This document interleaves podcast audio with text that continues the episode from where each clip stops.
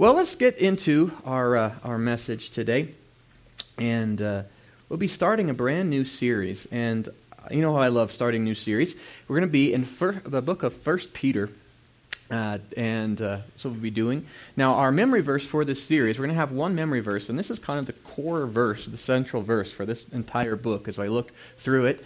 Uh, and it's 1 Peter 2.21. It says this, To this you were called, because Christ suffered for you, leaving you an example that you should follow in his steps. Now, that's a pretty powerful verse, isn't it?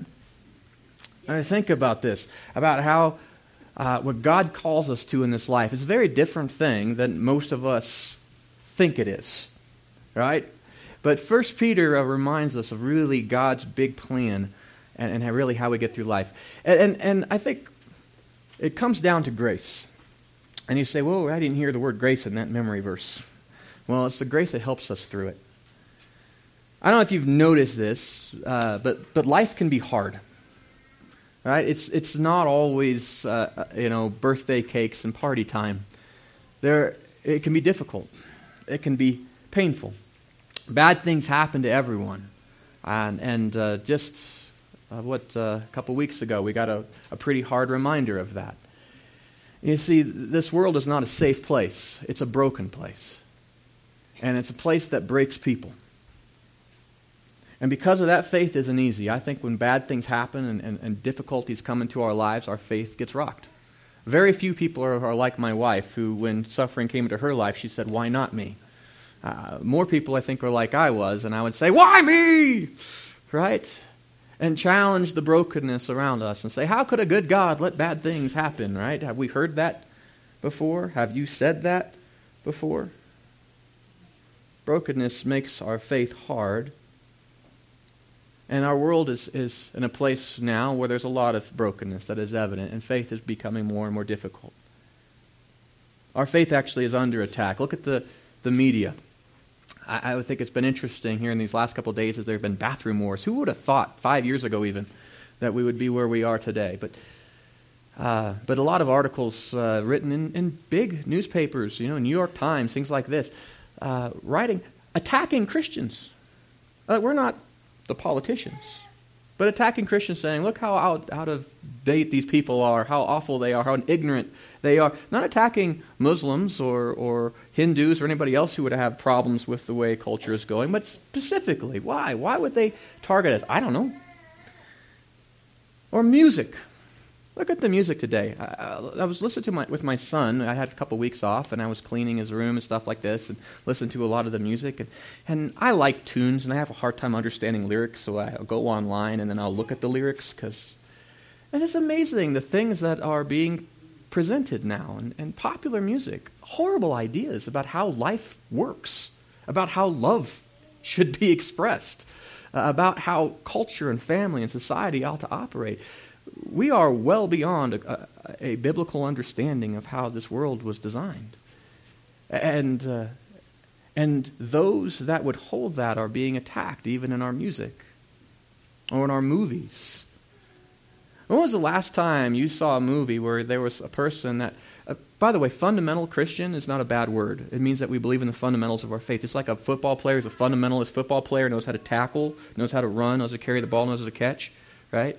A fundamentalist Christian believes in the fundamentals of faith. The Bible is true. Jesus came, he died, he rose again, right? There's going to be there's a heaven and a hell, right? there is a God. Fundamental. We believe in the fundamentals of the faith. When was the last time you saw a movie where there was a fundamentalist Christian that was portrayed in any way but evil? You understand that our society has gone to a point where it is, is saying that those with faith are ignorant. Look online and all the little comment sections below anything. Watch a cat video, and at some point they're going to go through and they're going to tell you how stupid anybody who has faith is.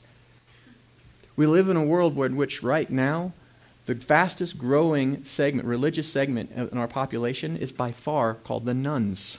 And those aren't the religious ladies in the Catholic Church. These are the people, when they're asked, What religion do you hold? they say, None. We are an increasingly anti God, anti faith, secular culture. And it's not just in, in the media and all those things, in the classroom. I, I think uh, when I, I, went, just took my son on a field trip to the national park. Uh, he's fourth grade. Seems innocent enough. You know how many times up there that they talk about how, you know, things were designed in such a way that there really is no need for God, just explaining things from a natural world point? And my son, who was very bold in his faith, would challenge them. And how they would say, oh, that's fine if you want to believe that, but the rest of us. You understand that we live in a world in which, even in our classroom, when our children are being taught that there is no need for God. Or in the public square it's interesting enough that, that I've had people say to me, it's fine, I'm, I don't, I'm too smart to be religious. But I'm not going to say it's bad for you as long as you do that in the privacy of your own home in those special places that we don't have to see. But don't bring your religion out into society. Don't bring your faith out here. You understand, we live in a world in which, right now, to, to live our faith stands out, oftentimes to the point of ridicule. Now, this is not a bash on a culture. This is just the place that we are. You know, this is not the first time that we've seen this. And it's not the only place in the world. It's not just in American culture. Look in the world. Uh, right now, there are more Christians being martyred for their faith than any time in history. By far. And, and martyrdom doesn't always end in death, a lot of times it ends in maiming. And you understand that there are Christians all over the world. Look at what ISIS is doing straight up genocide. That's, that's what the UN has called it, because that's what it is. Why? Because of people of faith. It's not always easy to hold to our faith, sometimes it makes us a target. There are repressive regimes, North Korea, China, even Russia. When I was down in Ukraine, you know one of the first things the Russians did in Ukraine when they invaded? They went into churches and they shot pastors in their pulpits. Why? Because they didn't run, the, because they weren't part of the Orthodox Russian church that the Russians run. Because they see faith as a threat. You see, all around the world, it is not simply uh, an easy thing to cling to faith. On top of that, we have brokenness, which makes it hard. And even here in the U.S., we even have laws now that, that cause Christians to have a question, a crisis of conscience. Do I obey the law? Do I obey my conscience? And that's an interesting thing from a country that was founded upon people who left repressive regimes so that we could live according to our consciences. But it's here. And we're not the first, and we're not the last Christians that will face these things. We don't cry ourselves a pity party. But we have to ask ourselves how do I live in a world like this? I have to ask ourselves can faith survive in such hostile, toxic environment? And the answer is a resounding yes. It can, and it does. It not only survives, it thrives. But how? Years ago, um, when my wife and I were still dating, she was, uh, we were in college, and she loved this author called Elisabeth Elliot. Now, I don't know if you know the story of, of the Elliots, but uh, Elisabeth and Jim Elliot uh, were young, and they went down and they uh, were missionaries uh, with a group of several other people, and down to they wanted to reach an unreached tribe of people who had never heard the gospel, and these were cannibals and very difficult people. And, and in the course of that, her husband was murdered uh, by this group of people. And then she had this young child, and later on, she went back to those same people and, and brought the gospel to them. And my wife was thinking at that time, as we were engaged and all this type of stuff, and it terrified her this whole concept of having me be murdered or something like that. What is she going to do? And, and, putting herself into Elisabeth Elliot's shoes and all these kinds of things. Like, how would I handle such horrible things? And we went to one of those conferences where she spoke. And my wife got to go up and speak with Elisabeth Elliot and, and expressed her concern over this. And, and Elisabeth said to her, uh, she said, um, the, the grace to handle the trial comes with the trial. She said, I, I would have no idea how I would have handled those things. You know, if you would have told me before I left I was going to handle, I would have, I would, it would have terrified me. But the grace to handle the trial came with the trial. You see, God hasn't abandoned us, not by a long shot. The grace to handle the world that we live in is ours today. It comes with the world that we handle today. Now, Peter understood this a little bit, and we're going to be in the book of 1 Peter. And so if you have a Bible, you want to pull it out. If you don't, pick up one of these really snazzy new Bibles that we have that have our logo on it. Huh? Take up one of those, and you could take it home, give it to a friend or something. Cool as that. But um, if you have one, you want to be turning in, into 1 Peter, and uh, on page 850 in our Bibles. And uh, as you're turning, let me tell you a little bit about this book. It was written by the Apostle Peter, hence the name. Now, this is interesting because the Apostle Peter was a big time guy in the church, right? And yet, the only two books that we have written by him directly from him are 1st and 2nd Peter, which were written right at the end of his life. They were written in the year 64 AD. Now, let me tell you a little about AD 64. It was not a happy time in, in the world. Uh, uh, there was this guy named Nero who came to power, and he was the emperor of the known world. He was a young man, and uh, for several years, first he thought he, he turned out to be good, and then he got very, very, very selfish and bad and did all kinds of thug things. Well, uh, around that same time, you have Paul. Remember, the Apostle Paul writes most of the New Testament, starts all these churches, all these types of things. Paul ends up getting arrested and, uh, in Jerusalem, and he appeals to Caesar, right? And so Paul has to now go see Caesar, even though all the charges against him are bunk, and all the officials say this isn't, you know, once you appeal, you got to go. So he's going to go see Nero. And he goes and sees Nero in the spring of 64. And so there's Paul, and he's going to talk before Nero. What happens? We don't know. Church history is split. Either Paul is executed, um, and uh, that's the end of him on this earth, or he is set free, Nero lets him go, and he goes to Spain to start churches. We're not sure which of the two, but either way, Paul is out of the picture. He is on the fringe of the world, or he is in the next world, but he's not around. And he's certainly not in Rome after spending a little bit of time in Rome. Then, that was the spring. In, in July of 64, Nero decides he wants to play with matches. And he ends up starting the whole city on fire. And people understand that he did this. Now, he said that he didn't, but everybody knew better. And so the society, the culture is getting very frustrated, upset with this, this, this young emperor who is, you know, you know, burning down the town. And uh, so by October, Nero has a brilliant idea. He's going to blame it all on the Christians. That's what happens in October. And when he blames it on the Christians, he goes all out because he's emperor. He has the entire weight of the Roman Empire behind him. He's got armies and all these things, and he says all these Christians did it, and so he began persecuting Christians. Really bad. He would kick in their doors, he would capture the Christians. They had spies out there to find them. They would torture the Christians to let them know where other Christians were, to rat them out. Right? And then how did he kill them? All kinds of ways. One of which is he would burn them alive in his gardens to light them. It was a bad time to be a Christian. Faith was under attack. It was a very hostile environment for faith. And what does this man Peter do? Now, Peter, at this time in his life, is probably 63, 64, 65 years old. Right? He's been a leader of the church in Jerusalem. He's probably got a nice little office right? He's got a lot of weight in the church now. When he talks, you know, people listen. He's got respect. He's at that time in his career when he's kind of earned that, that type of respect. And Peter could have said, Oh, that's really bad what's happening in Rome.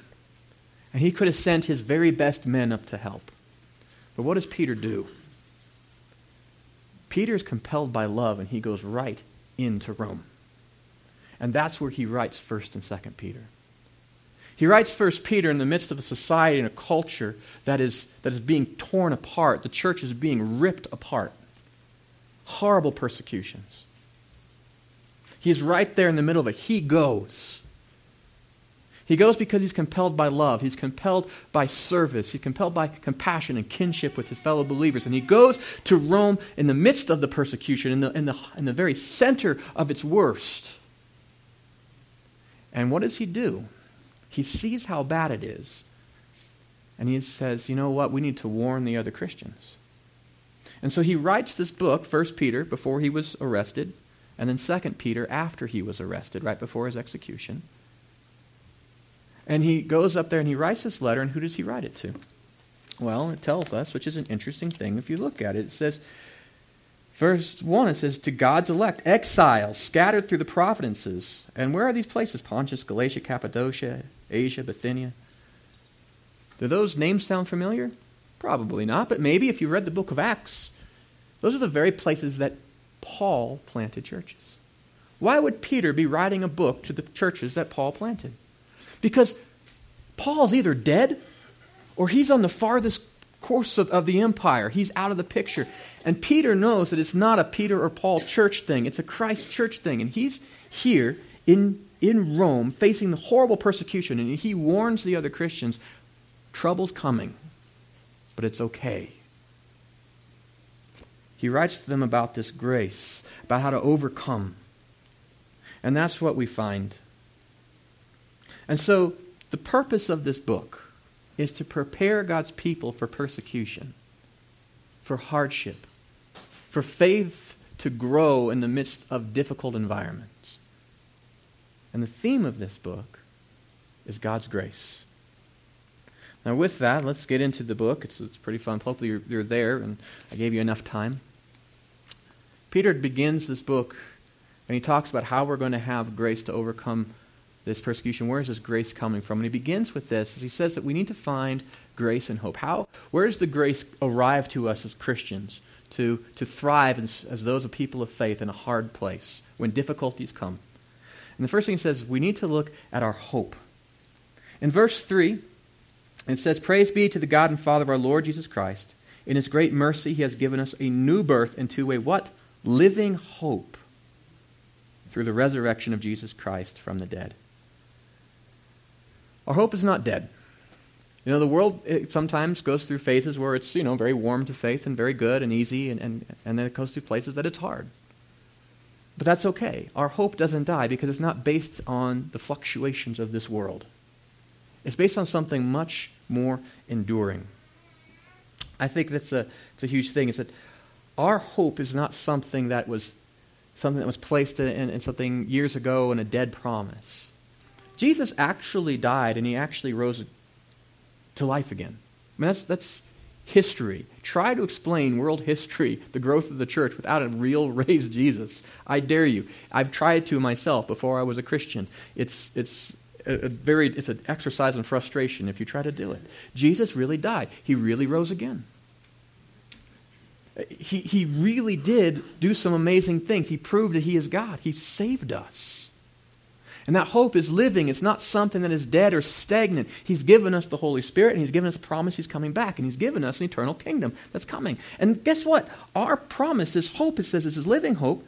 It is, uh, in verse of, uh, 3, it says, living hope through a resurrection of Christ from the dead, and into an inheritance that can never perish, spoil, or fade. And this inheritance is kept in heaven for you, who through faith are shielded by God's power until the coming of salvation that is ready to reveal in the last time. You understand that our place in heaven is not there because of a popularity vote. Our place in heaven is not there because there's this church here on earth is strong enough to make sure that we overcome this world. Christ has overcome this world. Your place in heaven is, is secure. Your hope is secure.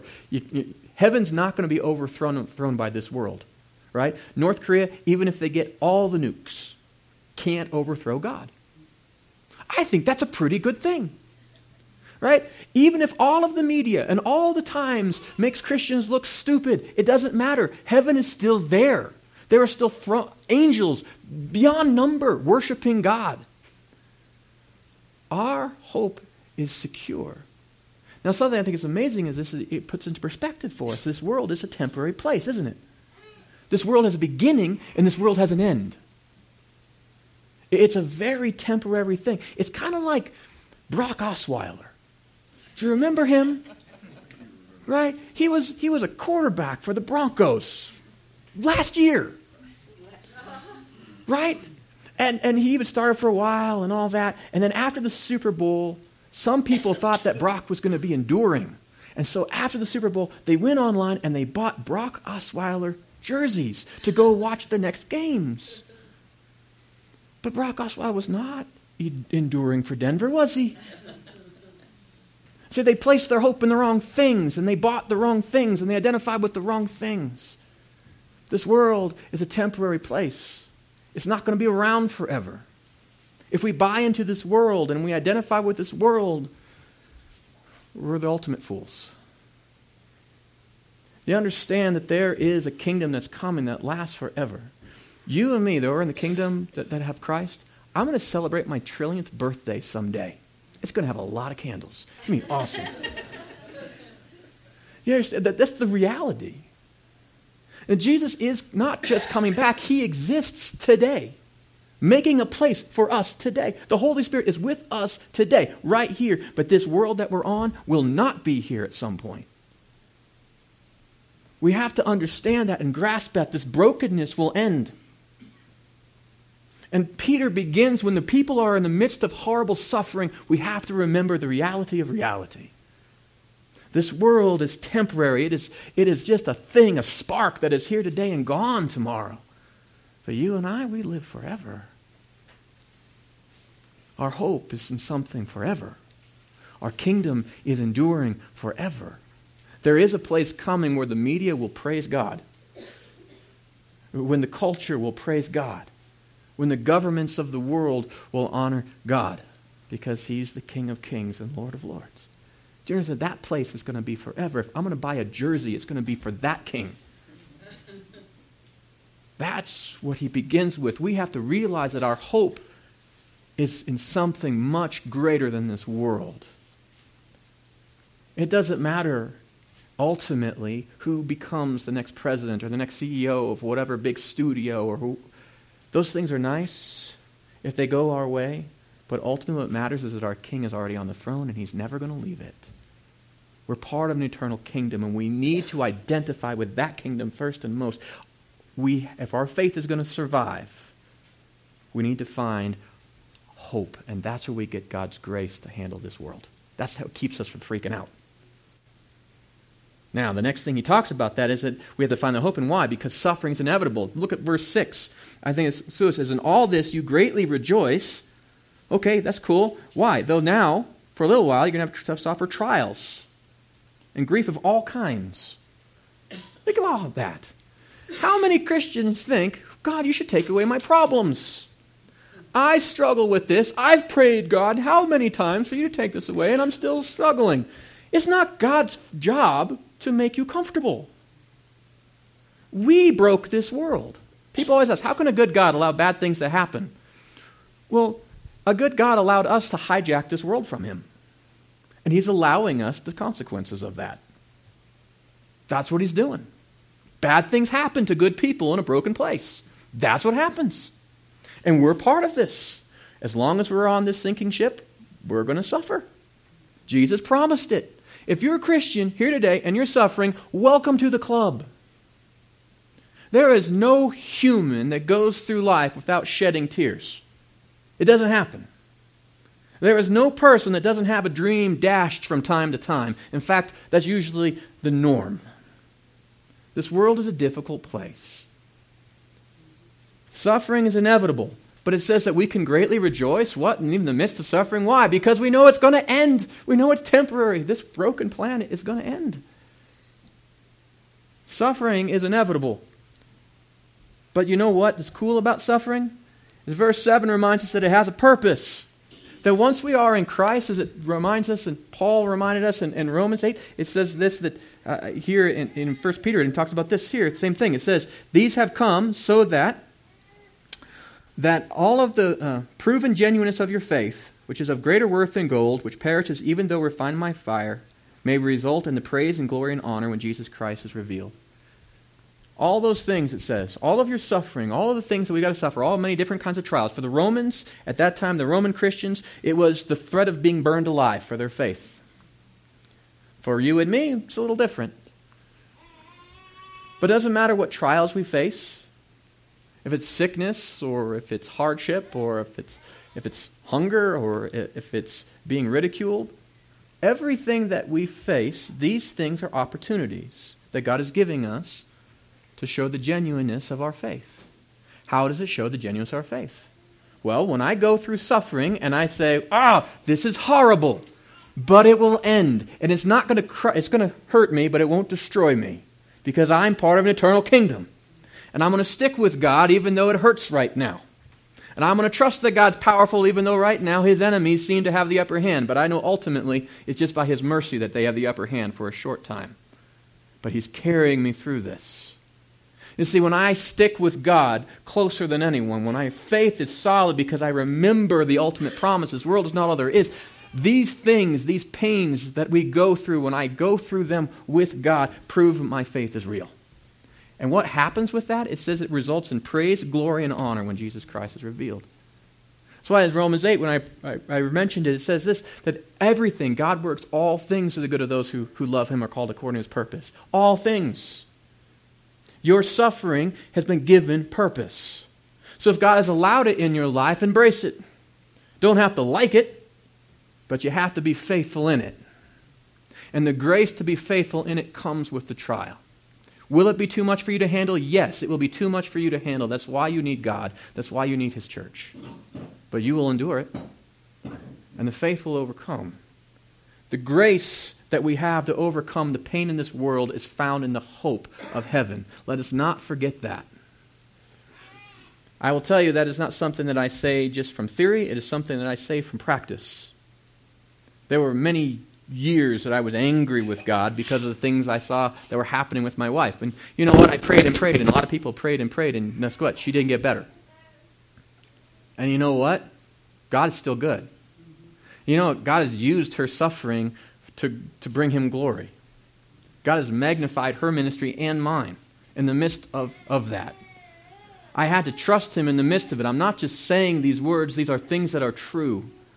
And when our hope started stop my hope stopped being in this life and having the, the life that I dreamed that I was going to have here, when I finally put that to death and said, you know what? I'm living for the kingdom, is when things changed. And hope came back into my life, and energy came back into my life, and I saw my suffering as not as though a curse from God, but as an opportunity. And God used it and continues to use it. Find your grace in hope. And as we do that, then we see that we need to find our grace also in holiness. That God gives us the grace to handle this world through holiness. And he says in 1 Peter 112 actually is where that it begins he begins making that says it was revealed to them uh, that uh, it was revealed to them that they were not serving themselves but you when they spoke of things now told you by by those who have preached the gospel to you and by the Holy Spirit sent from heaven. Even the angels long to look into these things. The gospel is something that is amazing. And then it says in verse 13, Therefore, with your minds that are alert and fully sober, set your hope on the grace to be brought to you when Jesus Christ is revealed at his coming. Many times in Scripture, you see a therefore, you have to ask, what is it there for? Right? That's what we do. And it says there, therefore, set your minds that are alert and fully sober. The faith is not a place where we check our brains at the door. For people that say I'm too smart to be to have a person of faith, those people are deluded. Life requires faith, but requires good faith. And when it says with our minds fully sober, we need to be aware of what's the therefore. What, what, are, we, what are we reminded of? Well, it's reminding us of, of the reality of reality, that this world is temporary, but our eternal home, our hope is secure. It's heaven, and it's coming. And because of that, we need to be aware of this in everyday life. That the things we see are temporary, but the world to come is eternal. And because of that, we set our hope on the grace to be brought to us. If you knew that heaven was coming, but you didn't know you were forgiven, that would be terrifying. But it says there in verse 14, as obedient children, then, do not conform to the evil desires you had when you lived in ignorance.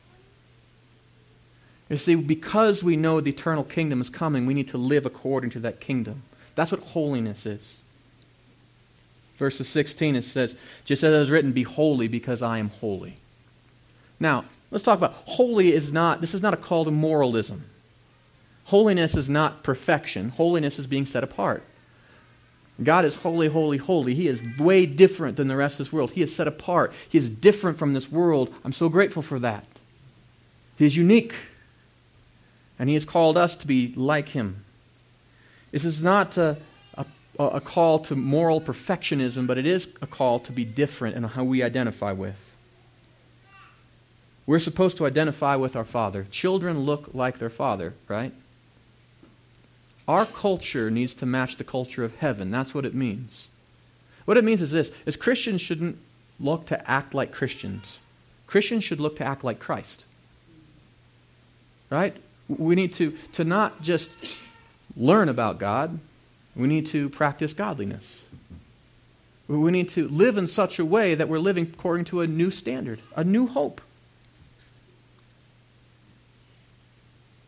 Now, in that, we find a grace. When Christians become together and we say, listen, we're living this new way, this new life together, there is there's a kinship, isn't there? There is a it's a reminder to us that this world is not the ultimate world. We have the privilege of like a, a foretaste of, of eternal uh, uh, culture, heavenly culture. We get to do awesome things like love one another, serve one another, even when other people don't see it, forgive, not live in bitterness. Right? We get to live a way of life of generosity and of, of patience. We get to find harmony because we, we all agree that our own standards of right and wrong are not correct, but God's standard of right and wrong is correct. So we're going to live by that. We have holiness, and in that holiness, we find that there's an amazing grace and harmony that he begins to talk about starting in verse 22. It says, Now that you have purified yourselves by obeying the truth, so that you have sincere love for each other, love one another deeply from the heart. Christian love is not something that is just a smile on a pat on the back on a Sunday morning. We're in this together. Right? This is a hostile environment. And you know what? We need each other. God gives us grace to handle this world together. I, am not in this alone. When this world is hard, I stand with you. And you stand with me. I think of so many of you who have came and have either held me while I cried over the last couple of years as I was frustrated with my wife or listened to me vent, right? Or have come and done practical things and, you know, helped us fix stuff and, and those types of things or fed us. We were together, and my wife and I have had the privilege of standing with a lot of you in the midst of hardship and difficulties. There is a harmony that we have because we are the people of God, part of the eternal kingdom of God, that reminds us that, that this world is temporary, which reminds us of our hope, which allows us to overcome this world. So, how do we live in this kind of harmony? Well, he gives us some ideas. Uh, I think that's a, the first thing we have to do is recognize the reality that, of this world. It's not eternal. People are like grass. This world is just, just temporary, but, but God's word is the rock. Then we begin by re- we reject dead living. Verses uh, chapter two, verse one, it says this, and therefore it says, "Rid yourselves of all malice, deceit, hypocrisy, envy, and slander of every kind." Look at that. You look at those. Let's not just go through those too fast. Look at those. What, what, is, what does malice do? Anger at another person. Does that destroy harmony and, and relationship? Yeah, it's hard to like somebody when you want to rip their face off. Or how about deceit? Does deceit hurt relationships? When you're lying to another? Yeah, it's hard to have if you can't trust one another. Or how about hypocrisy? Acting one way in front of somebody and then a totally different way when you're not near them. Does that hurt relationships? Yeah, we got to be real and authentic with one another. How about envy? You know, being upset that somebody else has something good, does that hurt relationships? Absolutely, right? We need to celebrate one another's victories. How about slander, saying wicked things about one another? Does that hurt relationships? Yeah, every one of these things he mentions are a direct affront to unity. And so it says, don't have it. That's why in the church it's so important, not just in this building or in this group of people, but as people of Christ, that we don't slander or envy that we love one another deeply from the heart. Why? Because it's not about this world. Why would I envy somebody getting something a little in this world? Plus, they're my brother or sister. Don't I want the kingdom? When they're enriched, the kingdom of God is enriched. Why would I talk bad about my brother or sister? We're in this together. How can we overcome this world if we're trying to overtake each other? We have to reject this dead living that the world loves. This world lives by that kind of living, but we're part of a different culture. So we're called up to a new culture. And then it says that we need to grow up. We need to grow up on grace. verse 2, it, it says, uh, like newborn babies, crave spiritual milk that is pure, so that by it you may grow up in your salvation, now that you have tasted that the Lord is good. What is that pure spiritual? It's the gospel. It's the reminder that all have sinned, that God came and paid for our sins, that we are saved by grace through faith in Jesus Christ. It kind of levels us, doesn't it? It takes away that whole thing that I'm more worthy of things than you are. It reminds us we're in this together. We need to grow up in that grace together. And then as we do that, uh, like 1 John 3.16 says that we can then do things that we've never done before, like we can love other people. Why? Because we've first been loved. And in this, it says we need to keep Christ as our foundation, verses 4 through 8. In there, it says, As you come to him, the living stone, rejected by humans but chosen by God as a precious to him, you are also living stones being built into a spiritual house to be a holy priesthood, special people, acceptable to God through Christ Jesus. You know what a cornerstone is? I didn't know this earlier on. I mean, it makes sense. It's the stone that's in the corner, right? but the reason they put it there is it sets the standard for the rest of the building. See, wherever the stone is, that's what level is now. If anything beyond that goes up higher, it's out of whack. If it's lower, it's out of whack. If, it, if the angle, it sets the angle of the whole building, doesn't it? So, so if the cornerstone is this way, the building's going to face that way. If it's like this, it's going to go that way. Jesus is the cornerstone. He sets the standard for our life. We come to Him, and you know what? When we're connected to Him, we are also living. We have purpose in life. Christ is our, is our standard. And in that, we can accept that new identity that He gives us. And look at these things He calls us a holy nation. Isn't that awesome? We're not just like this nation. This is a great nation, but it's not an eternal nation. We're part of a holy nation that is perfect. We have dual nationalities. Awesome. And our real nation, the one that we fly the banner of, the flag, is great. It's got an awesome economy. People are cared for. It doesn't have corruption. It's a good place. How about this? He says you're a royal priesthood. Do you ever feel that you are not important? You're important now. And what does a priest do? Intercedes on behalf of people to God. That's what a priest's job is. You understand that we're in a world of people who need God, and God says to you, You have my authority to go and talk to them about me. But He also says that we're a people of mercy. I think that's interesting because we can only give what we've received. There's a reason why we don't hate the heathen, even though sometimes they hate us. It's because we have been loved, we've been shown mercy, so we can be forgiving and kind. We can actually love our enemies.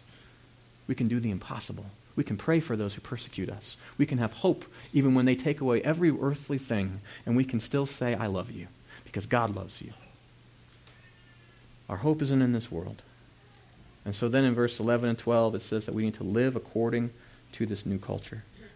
We have to do it. It says, Dear friends, I urge you, as foreigners and exiles, abstain from sinful desires which wage war within your soul and live good lives among the pagans, that though they accuse you of doing wrong, they may see your good deeds and glorify God on the day He visits us. Here's a challenge for us how do we live that kind of good life? We don't just live that kind of good life without remembering the hope that we have. The grace to live good and peaceful lives, even in a world where culture says if you live this way, you're wicked and awful. it says, you know what? Continue to live that way. Continue to love, continue to forgive, continue to hold to what is true and right and good. And when Jesus returns, it's going to result in, in praise and glory. And so that's how we ought to live. The grace to overcome this world is not an arbitrary thing, it's a guaranteed thing. The faith has endured many persecutions, many difficult times, and it will endure many others. You know, Christians have endured many difficult things, right, over the ages. We've, we've had all kinds of bad things happen to us, and guess what? Faith only gets stronger. And so we don't fear the brokenness, but we have been sent into the midst of the brokenness to heal the broken with Christ. And we only can do that with God's grace. And that begins when we allow God to come into our own life and our own brokenness, and we receive His help and His, his healing for ourselves. Because we can only give the mercy and the grace and the healing that we've received, right? Well, how do we do that? Well, I've got some options for you, ideas, like I'd like to do. If you have your, your connection card, here's some things as we, we start this series in 1 Peter about how to have this grace that helps us to live effectively in this world. There's some things to do. Maybe you need to memorize 1 Peter 2.21. You know what? A lot of us think that, oh, no, I'm suffering. Oh, this is wrong. I'm off script from God. No, Jesus actually was on script when he suffered, right? And so you and me. There are times that we must suffer. Guess what? God's at work with it. He set us an, Christ set us an example to follow. And so that's a powerful verse for you to hold on to. Maybe that's what you need to memorize and think to get away from this silly concept. Of how can a good God allow bad things to happen to good people? Right? Say, you know what? Our good God uses bad things for the good of people. Memorize this verse. Hold it so it'll, hold, it'll anchor your faith. Or how about this? Maybe you want to read 1 Peter, these chapters that, that we preached on today. Don't just take my word for it, read them yourself. Hear the concept. See what God has to say to you. Or how about this? Maybe this week you say, I'm going to live in hope. Maybe right now something's happening in your world, you've been rocked because your hope has been in this world. And that's what's causing your faith to have trouble. Maybe this week, as trouble comes, you remind yourself that it will soon pass. This world will soon pass, but you need to live for the eternal things. And that's where you find your hope. Maybe that's where you begin. Or maybe this maybe you need to live in holiness. Maybe if you look at your life, you say, you know what? I have adopted the culture of this world instead of the culture of heaven. The way that I'm living, the things that I'm doing, are, are more akin to what I see people of this world doing than I see what, what I imagine what we'll be living like in the kingdom of God, the culture and the character that I see lived out in Christ. Maybe there are things there that you need to repent of. Say, I'm going to turn away from this dead living. Maybe it's uh, hatred. Maybe it's anger. Maybe it's cheating somebody. Maybe it's the way that you speak to one another. I don't know what it is, but Maybe you say, you know what, I'm going to choose a different way. Not so I can be saved, but because I am saved. Because I'm part of a different culture and I'm going to choose holiness. Or how about this? Maybe you live in harmony. Maybe there are things that either connect with the church family, serve one another as believers, right? Uh, maybe for you, it's maybe your belief system is at odds with God's belief system. Living in harmony says that, you know what, you're going to say, as hard as it is, and we all have to do this, by the way, I'm going to trust what God says is right, even if it disagrees with what I say is right. Maybe that's what you need to do. Or maybe it's making peace with somebody, another Christian, another believer, brother or sister that you have something against. But I tell you what, there's got to be something in there for everybody. Right? But when we do this, when we, when we find our grace in hope and in holiness and in harmony, we have the power that it takes to live an effective life of faith in this world. So let's do that. Now we're going to uh, wrap things up. As, uh, as uh, you uh, make those uh, commitments here in a minute, I want you to take these and put them into the offering basket. And, uh, and as we do that, um, let's just say, um, go to God as a quick prayer um, to help us make sure that we, we fulfill these things. So please pray with, pray with me. Heavenly Father, we are grateful to you for everything that you've done. We're grateful that you give us an eternal inheritance that cannot spoil, perish, or fade, that is kept safely in heaven for us. Those of us who are shielded by God's power in Christ, even in the midst of this broken world, and that any suffering that you allow in our life, you are already using for our good and the good of your kingdom. So, Father, let us not shrink away from this that you have called us to, but let us fall on the grace that will carry us through.